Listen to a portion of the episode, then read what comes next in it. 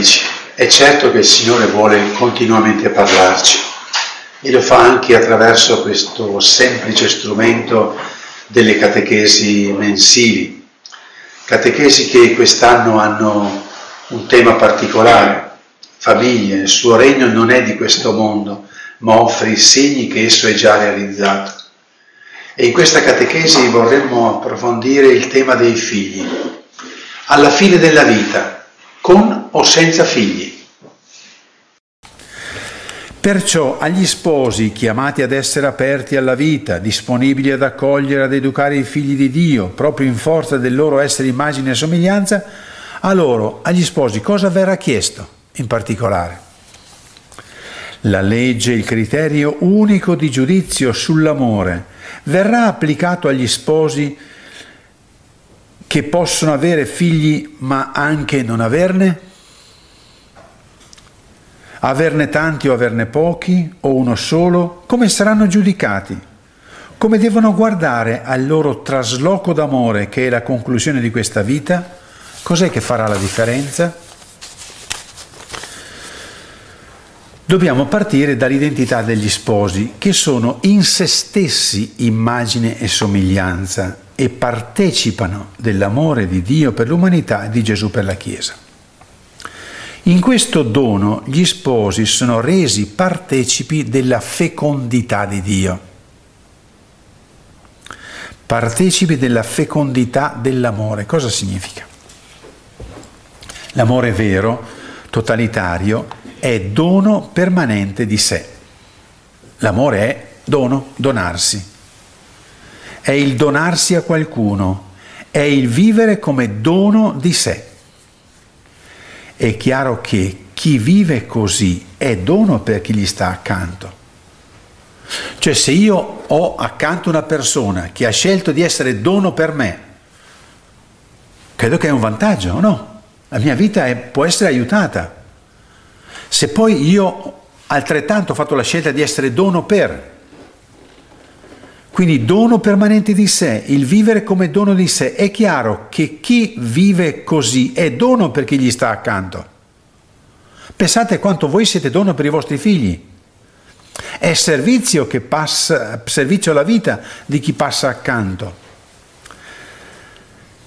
È far crescere la vita delle persone che sono vicine.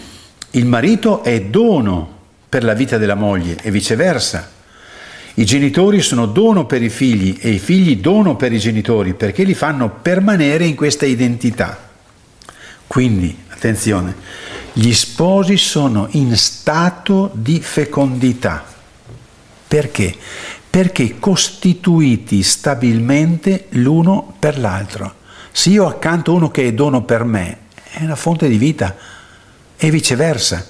Quindi loro sono in stato di fecondità perché sono in stato di donazione costante l'uno all'altro, costituiti permanentemente in stato di dono, costituiti, sposi, in stato di dono, di donarsi. Ed è questo stato di donarsi permanente che è coinvolto e reso partecipe di uno stato di donazione permanente di Dio per l'umanità, di Gesù per la Chiesa. Spero di essermi spiegato no? come il fatto, il matrimonio costitutivamente mette le persone in uno stato di fecondità. Io sono dono per te, quindi dono per far star bene te. Io sono dono per te. Se i due reciprocamente sono dono l'uno per l'altro per far star bene l'altro, cos'è questo, la coppia? È uno stato di fecondità permanente, uno stato di dono reciproco permanente. Perciò L'identità degli sposi nella forza dello Spirito Santo è quella di essere dono permanente, che però non li chiude in se stessi, in loro stessi, ma sono continuamente aperti nel donarsi verso chiunque incontrano. Gli sposi perciò non sono dono di vita permanente solo uno per l'altro, perché questo sarebbe un bellissimo egoismo moltiplicato, un egoismo a due. Tu vai bene a me, io vado bene a te, andiamo d'accordo, così ci faremo un sacco di bene per tutta la vita l'uno per l'altro. Questo è egoismo moltiplicato. Questo è usare l'amore solo per sé. mentre la, l'amore di coppia produce più amore di quello che consumano gli sposi per se stessi. Gli sposi perciò non sono dono di vita permanente solo uno per l'altro, ma in Gesù sposo della Chiesa sono dono permanente di vita a chiunque è fuori di loro. Sono dono di vita vivificante a partire dai figli, se ci sono, ma anche oltre i figli. Da qui si capisce che il dono che hanno gli sposi cristiani è quello di essere fecondità di vita fecondità di vita a 360 gradi. E in questo orizzonte ampio di fecondità si collocano anche i figli. Ma i figli non esauriscono la fecondità degli sposi. I figli non esauriscono la fecondità degli sposi. La fecondità non si, non si colloca solo nei figli, è una fecondità che nasce con il matrimonio e finisce con il salutarsi su questa terra, l'uno dell'altro. Anche i figli non esauriscono la fecondità degli sposi, sono segno della fecondità dell'amore di Dio per gli uomini e di Gesù per la Chiesa. Da qui si capisce che, per proseguire la nostra vita nella dimensione dell'eternità, gli sposi saranno giudicati sul quanto e come il loro pozzo d'amore coltivato come sposi, è stato fonte d'acqua che dona amore a quanti incontrano. Lo ripeto perché è il punto di passaggio preciso. Gli sposi saranno giudicati sul quanto e come il loro pozzo d'amore, la loro unità di reciprocità, coltivato come sposi, è stato fonte d'acqua che dona amore a quanti hanno incontrato. Gli sposi costituiti dono reciproco permanente nella forza dello Spirito sono chiamati ad essere generatori di vita, accrescitori di vita, far crescere vita attorno a sé. Perciò la fecondità degli sposi cristiani inizia prima di avere figli e va oltre i figli, sia che ci siano come che non ci siano, o dopo che, saranno, che i figli se ne saranno andati di casa. Ogni coppia di sposi è santuario della vita, come lo definiva San Giovanni Paolo II nell'Evangelium Vite. Santuario della vita è il luogo primario dove si celebra la vita, nell'unione di due vite in una sola carne, o nell'accogliere il dono della vita in un figlio, ma proprio questo celebrare la vita fa della famiglia il primo soggetto protagonista del prendersi cura di tutta la vita della vita di tutti. Prendersi cura di tutta la vita, non soltanto della vita iniziale. E qui veniamo smentiti facilmente del, del come poco ci prendiamo cura degli anziani, per esempio. Prendersi cura di tutta la vita e della vita di tutti. Celebrare la vita, questa è la fecondità affidata primariamente agli sposi e questo si realizza soprattutto nell'esistenza quotidiana vissuta nell'amore per gli altri e nella donazione a se stessa, come lo sintetizza l'Evangelium Vita numero 86. Per gli sposi entrare nel banchetto eterno sarà verificare quanto e come la loro capacità di donazione nuziale che accoglie e offrire il dono dell'amore, sarà stata realizzata nelle sue possibilità di dono anche agli altri o si sarà rinchiusa solo alla ricerca di una reciprocità compensata. Amare soltanto quelli dei quali sappiamo di essere riamati. Ci viene incontro la parola di Gesù per avere lo specchio della fecondità umana che è quella divina se amate quelli che vi amano, quale merito avete? Non fanno così anche i pubblicani? E se date il saluto soltanto ai vostri fratelli, che cosa fate di straordinario? Non fanno così anche i pagani? Siate dunque perfetti come è perfetto il Padre vostro che è nei cieli. Questa è la paternità. Attualizzando queste parole al nostro argomento possiamo dire, se amate soltanto i vostri figli, che merito avete? Fanno così anche i pagani, anche i non credenti. Se siete disposti ad amare solo i figli, se potessero arrivare, che merito avete? Fanno così anche i pagani. Da qui si conclude che gli sposi sono chiamati ad amare di amore fecondo non solo i propri figli, ma ogni persona come figlio di Dio, mostrando loro l'amore del Padre. Siate dunque perfetti come è perfetto il Padre vostro che è nei cieli. E così passiamo al secondo punto, puntando lo sguardo particolarmente sui figli, i figli nati dall'amore e destinati all'amore.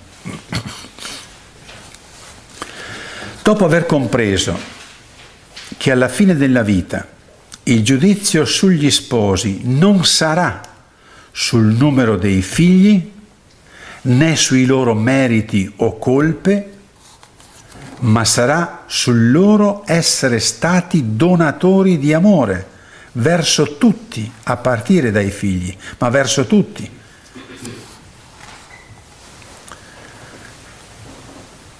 Ovviamente l'attenzione si rivolge immediatamente su ciò che possiamo fare per i figli, in ordine a questo giudizio sull'amore. Se il giudizio di ogni persona, se lascia passare per l'eternità è l'amore, significa che l'orizzonte educativo dei miei figli sarà l'amore, per rendere i figli adeguati al criterio unico di giudizio su tutta la vita che è l'amore. Come si fa a centrare la vita dei figli su ciò che costituisce la sostanza di tutta la vita, ma anche il destino di ciascuno, al quale ognuno deve rispondere in proprio? Cioè, se io so, io genitore, noi genitori sappiamo di essere giudicati sull'amore, non solo sull'amore dei nostri figli. Se comprendiamo che questo è l'essenziale, saremo giudicati sull'amore. Cos'è essenziale per i vostri figli? Saranno giudicati sull'amore. Cos'è essenziale dare? Che imparino ad amare. Il filo è logicissimo. Mentre noi siamo più preoccupati che vadano in chiesa, che facciano questo, che facciano quest'altro. La sostanza è che saranno giudicati sull'amore. Certo che poi l'andare in chiesa può aiutare, non c'è dubbio, può aiutare a cogliere l'essenziale della vita cristiana, ma noi dobbiamo saperli educare all'amore. Quindi Approfondiamo questo aspetto che mi pare significativo per far cogliere realmente anche a voi genitori il nucleo portante dell'educazione e ripeto non solo per i propri figli. Quindi il primo punto potrebbe essere coltivare come sposi e genitori la consapevolezza la coscienza che Dio da sempre conosce e ama per se stessa ogni vita concepita nel tempo, in qualsiasi condizione ciò accada per la libertà delle persone. Cioè ogni concepito, ogni figlio è comunque amato da Dio da sempre, anche se quel concepimento avviene per casualità, non aspettato, non atteso, non cercato, non doveva venire. È sempre amato da Dio che conosce da sempre chiunque, chiunque per sempre viene concepito. Tenere viva questa coscienza significa porsi come papà e mamma sapendo di essere segni di questo amore se questo è il nucleo portante, io papà, io mamma, cosa devo essere? Segno di questo amore per i miei figli. Il figlio, i figli, ogni persona pensata da sempre nell'amore trinitario trova il suo microclima, il suo microclima adatto là dove un papà e una mamma, uno sposo e una sposa, nel vivere il loro essere immagine e somiglianza trinitario, diventano il luogo più adatto per far crescere qui sulla terra un figlio di Dio. Nato dal cuore trinitario di Dio, dove può crescere un, un figlio? Che cosa posso offrire? Cosa possiamo offrire noi sposi a un figlio? O alle persone che vengono in casa? Il clima trinitario, dove al meglio cresce quell'identità e quella persona amata da Dio da sempre. tolta dal cuore di Dio, per così dire, nata nel cuore di Dio, viene trapiantata in un microclima adatto a quell'amore trinitario. Secondo, sempre nell'ottica dei figli, insegnare ai figli la consapevolezza di essere amati dal Padre che è nei cieli. Nella misura in cui gradualmente i figli prendono coscienza della bellezza di avere un papà e una mamma che li ama, far capire loro che c'è uno che li ama ancora di più. È colui che ha fatto tutti i papà e tutte le mamme. È colui che ama da sempre. Cioè servirsi dell'amore che voi date per suggerire che c'è un amore più grande ancora.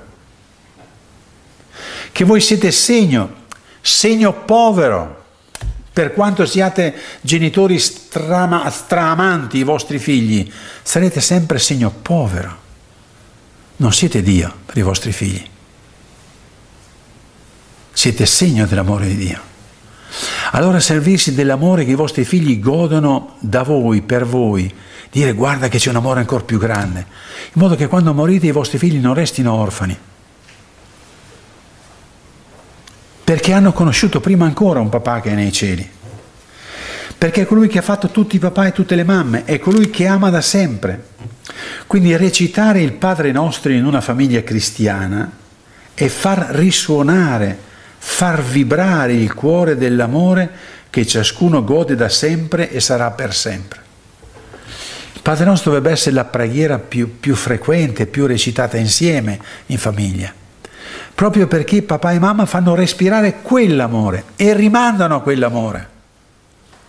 Guarda che se c'è qualcosa di buono che ti diamo nel nostro amore, l'abbiamo imparato da là, l'abbiamo ricevuto da là.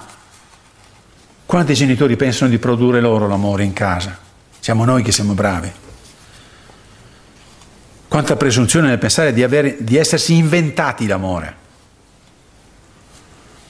di aver noi creato le dinamiche psicologiche affettive genitori-figli e figli-genitori le hai trovate e cerchi di viverle al meglio.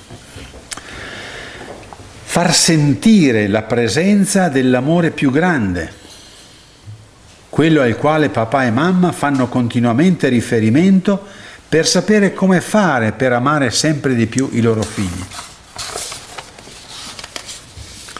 E un terzo aspetto, per orientare già i figli a vivere ciò che dà senso a tutta la vita e ciò che è lo scopo finale della vita, che è l'amore.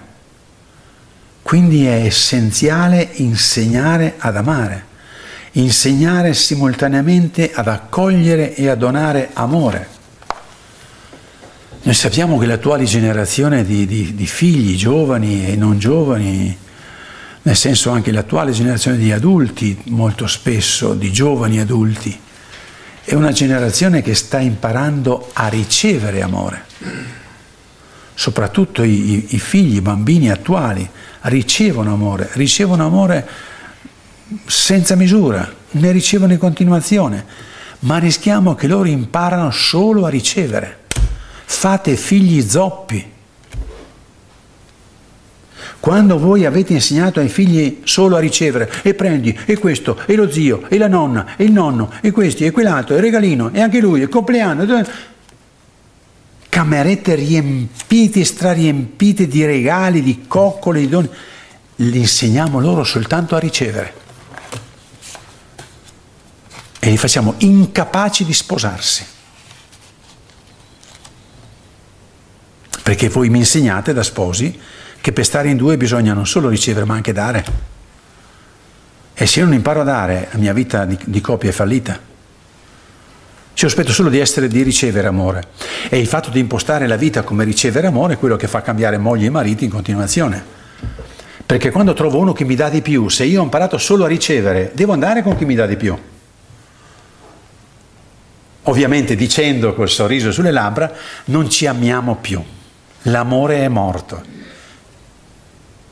è proprio il non sapere, come dire, insegnare loro a dare, perché questo è il senso della vita. Ci è dato un corpo perché impariamo ad amare concretamente. Tutto il corpo è fatto per comunicare, dare e ricevere, ma ciò che rimane alla fine della vita è l'amore donato. Alla fine della vita non ci verrà chiesto quanto amore hai ricevuto.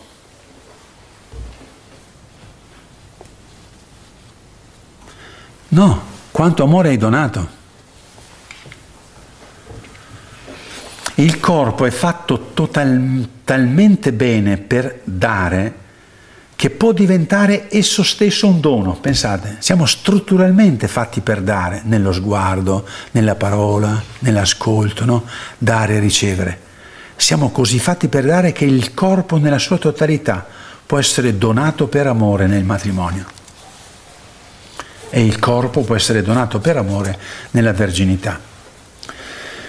Per arrivare a questa maturità, che è quella del Vangelo, che è quella delle più alte personalità, anche se talora non compare fra i criteri di maturità psicologica che possiamo leggere nei libri o che possono divulgare i nostri amici psicologi. Non c'è amore più grande di chi dà la vita, dà tutto di sé. Chi non giudica eroica, grande, una madre che dà la vita per un figlio, un padre che dà la vita per un figlio. Ah, quindi vuol dire che la maturità è arrivare a dare tutto di sé. Vuol dire che la maturità è arrivare a capire che la vita dell'altro, moglie, marito, la vita dell'altro, figlio e figli, è così importante al punto che io posso sacrificare la mia vita. Non c'è amore più grande di chi dà la vita.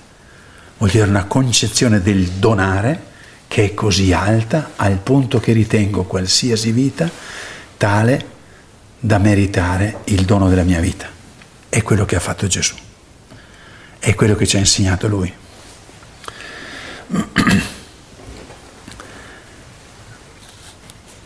È importante insegnare tutti i vari passaggi intermedi ai figli perché possono arrivare a dare qualcosa di sé. Alla fine della vita non ci verrà chiesta la somma delle belle figure che abbiamo fatto, quanto noi o i nostri figli eravamo stimati, quanti successi abbiamo ottenuto, ma quanto abbiamo dato, quanto abbiamo servito. E poi lo, lo dico subito perché poi dimenticarmi, non, non pensiamo che questo sia, questo sia eh, utile solo per la vita di là perché quando voi vi trovate davanti a persone che sono solo capaci di dare, di dare, di dare, no? Di dare, vi accorgete che la vostra vita è costretta a crescere. O diventate dei parassiti di quell'amore che vivono sulla vita degli altri, ma questo non corrisponde neanche alla dignità di uomini, di uomo e donna, o si diventa capaci di dare quale grandezza, quale crescita c'è in una famiglia quando lui e lei si impegnano in questo dare. Sentiamo come dice questi concetti San Giovanni Paolo II alla, nel familiare di consortio numero 11. Dio iscrive nell'umanità dell'uomo e della donna la vocazione e quindi la capacità e la responsabilità dell'amore e della comunione. L'amore è pertanto la fondamentale e nativa vocazione di ogni essere umano. Quando sviluppiamo l'amore, sviluppiamo la parte più intima e originale di noi stessi. Ecco perché prima dei figli, oltre i figli, con o senza i figli, il passaggio all'eternità sarà deciso dalla verifica della nostra personale capacità di amare, sul quanto e come abbiamo amato, sul quanto e come abbiamo donato. E allora passiamo al terzo punto della nostra riflessione. L'eternità comincia in casa e prosegue per sempre. Comincia in casa. Purtroppo noi abbiamo il concetto che l'eternità comincia dopo la morte. Comincia in casa, ora e prosegue per sempre. Già lo abbiamo ricordato nelle precedenti catechesi, particolarmente citando il rito del matrimonio che è il momento di inizio di una famiglia. Qui ricordo solamente che gli sposi, per la grazia del sacramento, partecipano dell'amore di Gesù per l'umanità, di Gesù per la Chiesa.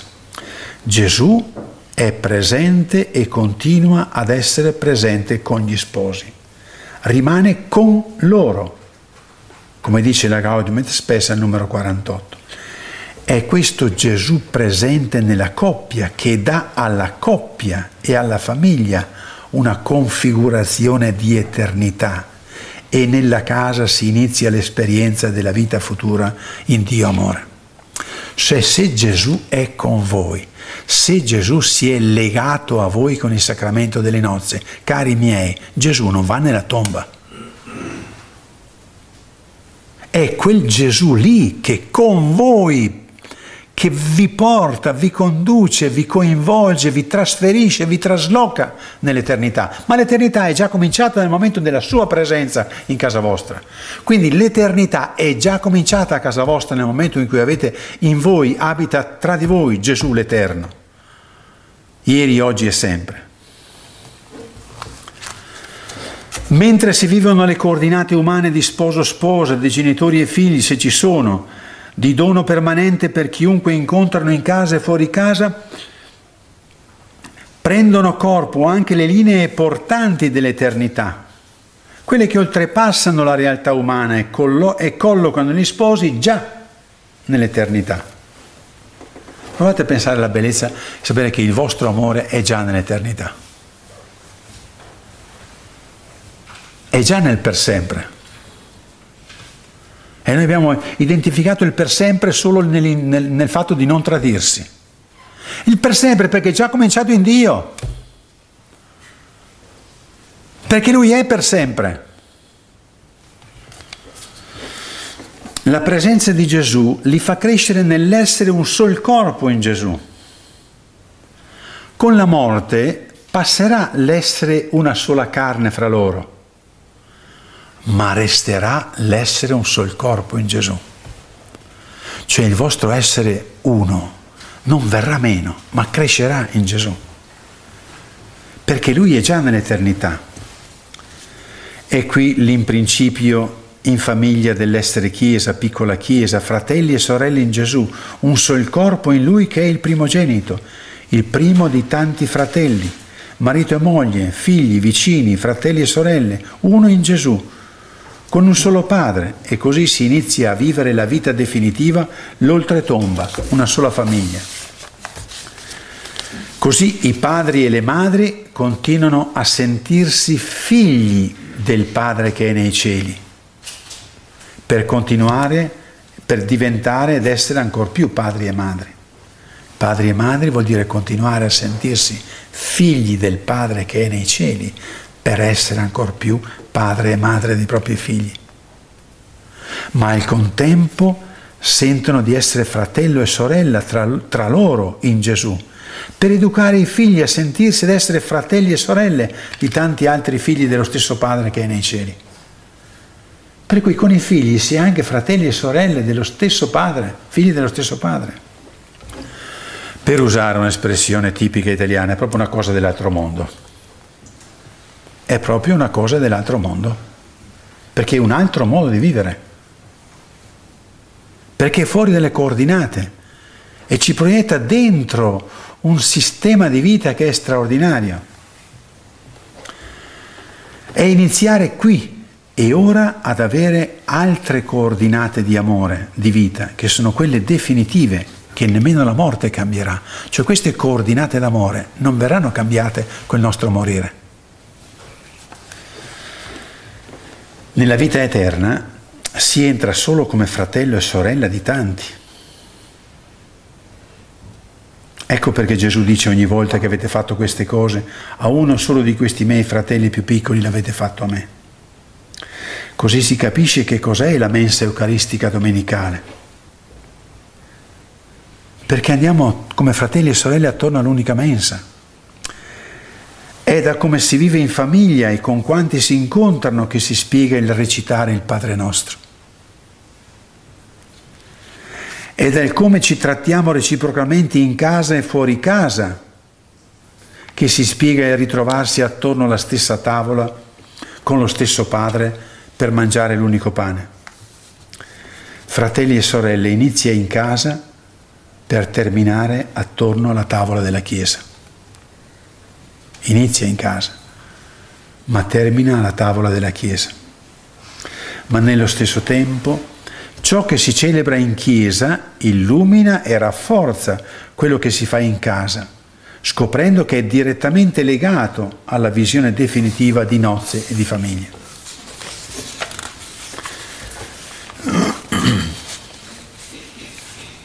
E allora mm, approfondiamo un altro aspetto, rischio di moltiplicare gli orfani di Dio, padre e madre. È l'attuale rischio. È il rischio legato ad una impostazione di vita di coppia e di famiglia che non tiene conto dell'obiettivo finale e si ferma su risultati e obiettivi intermedi. Questi obiettivi immediati hanno una loro importanza ma possono assorbire così tanto l'attenzione da perdere lo scopo finale dell'essere fecondi e non soltanto fertili. Penso all'ansia di avere un figlio a tutti i costi, nella quale spesso si nasconde, come per chi ha figli, uguale, il fatto di desiderarli come risposta a un bisogno di averli, più che come un bisogno di amare per se stessi questi figli come dono. Penso a quanti fanno dei figli il termine ultimo della loro fecondità.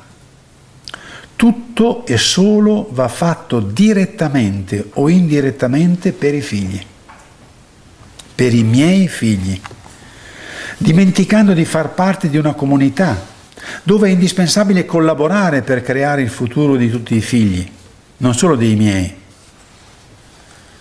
non si riesce a vedere come sono figli di Dio Padre anche i figli di altri genitori.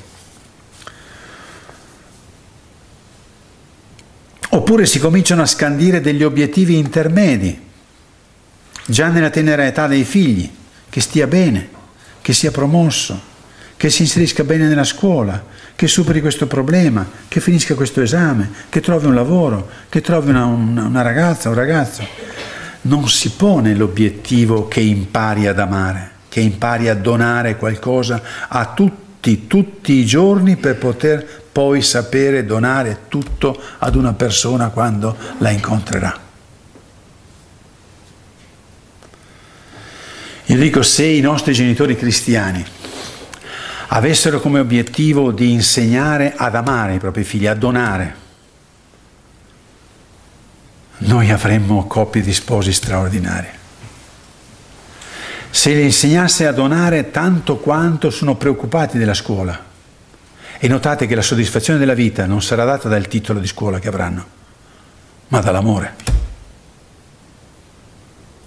Quando noi non abbiamo insegnato ad amare, noi non abbiamo eh, aiutato i nostri figli a far centro, al punto che abbiamo tanti figli che che hanno ricevuto un corpo dai genitori, ma non il senso di averlo. Hanno ricevuto la vita, ma non sanno che cosa farsene. E quando non si insegna ad amare, è logico che si rischia di non sapere cosa farne della vita. Non si pone l'obiettivo che impari ad amare, a donare qualche cosa tutti i giorni per poter poi saper donare tutto e per sempre che riconosca che ha un padre che lo ama immensamente, che lo attende nella casa dell'amore trinitario, sapendo che l'esame finale sarà sull'amore. Quanti figli di Dio, non pensate solo ai vostri figli in questo momento, quanti figli di Dio rischiano di non fare l'esperienza dell'amore gratuito e misericordioso di Dio? Perché nessuno fra tanti padri e madri cristiani che ha incontrato nella sua vita gli ha fatto gustare qualche cosa, un frammento dell'amore grande del Padre che è nei cieli.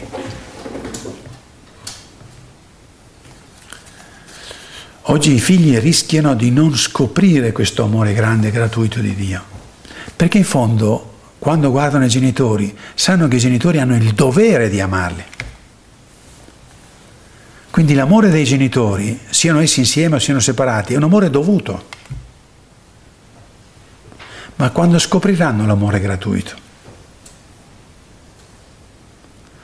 Quanti figli non conoscono questo amore gratuito? Figli delle nostre comunità cristiane, perché non hanno trovato persone che hanno posto piccoli gesti semplici di amore gratuito, che è un saluto, una mano, una carezza, una vicinanza. Quanti figli sono orfani dell'amore del Padre Celeste? Perché non sono stati raggiunti da segni piccolissimi di vero amore e di tenerezza. Talora anche ai propri figli di carne non si indica il Padre eterno nell'amore ma ci si limita al fatto di essere riconoscenti e amati dai propri, di essere riconosciuti e amati dai propri figli pensando di essere il termine ultimo di paternità e maternità, che equivale a dire ai figli noi tuoi genitori siamo tutto nella paternità e maternità. Quando come padre e madre resi partecipi con o senza figli dell'amore fecondo di Dio Padre, quando non amiamo, quando non amiamo, noi produciamo in chi incontriamo sensazioni, percezioni di orfanezza.